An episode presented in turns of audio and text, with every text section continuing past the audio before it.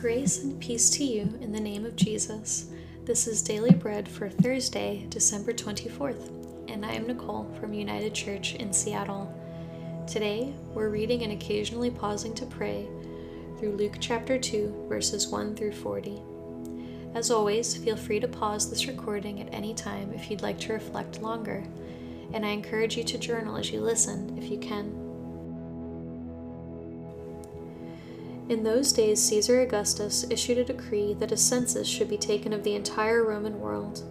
This was the first census that took place while Quirinius was governor of Syria, and every went, everyone went to their own town to register.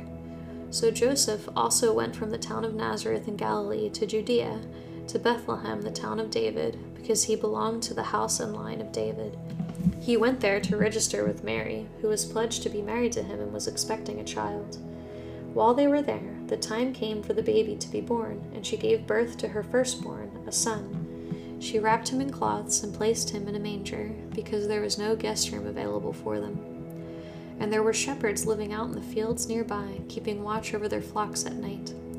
An angel of the Lord appeared to them, and the glory of the Lord shone around them, and they were terrified.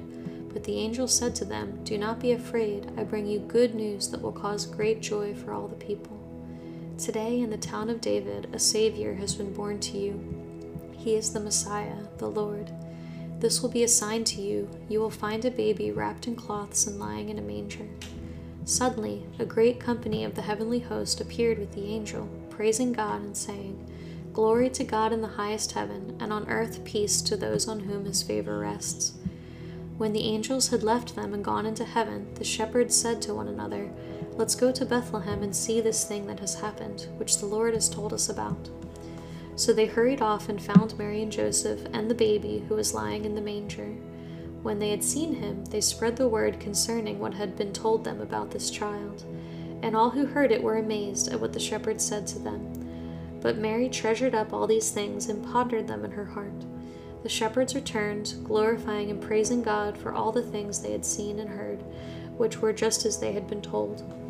On the eighth day, when it was time to circumcise the child, he was named Jesus, the name the angel had given him before he was conceived. When the time came for the purification rites required by the law of Moses, Jesus, Joseph, and Mary took him to Jerusalem to present him to the Lord. As it is written in the law of the Lord, every firstborn male is to be consecrated to the Lord. And to offer a sacrifice in keeping with what is said in the law of the Lord, a pair of doves or two young pigeons. Now there was a man in Jerusalem called Simeon who was righteous and devout. He was waiting for the consolation of Israel, and the Holy Spirit was on him. It had been revealed to him by the Holy Spirit that he would not die before he had seen the Lord's Messiah. Moved by the Spirit, he went into the temple courts.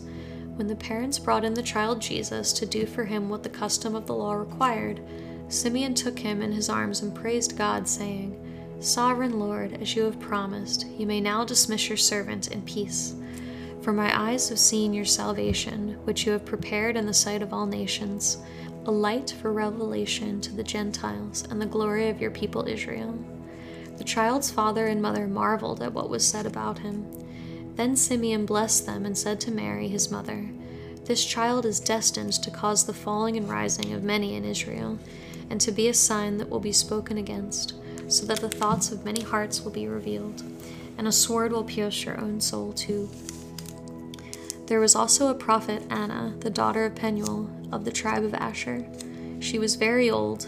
She had lived with her husband seven years after her marriage, and then was a widow until she was 84.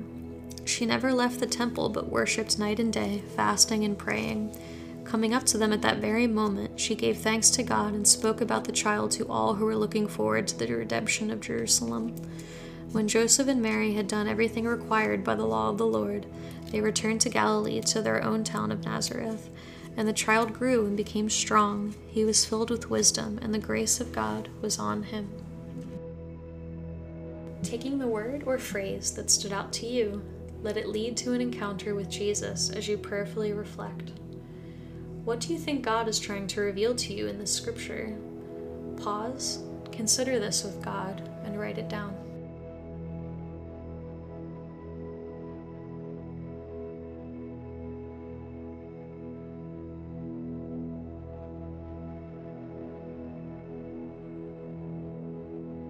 Now, turn your focus outward and see what applying the scripture to your life might look like. Consider prayerfully what is one way the scripture might apply to your life today. Take a moment to consider and write if you're able.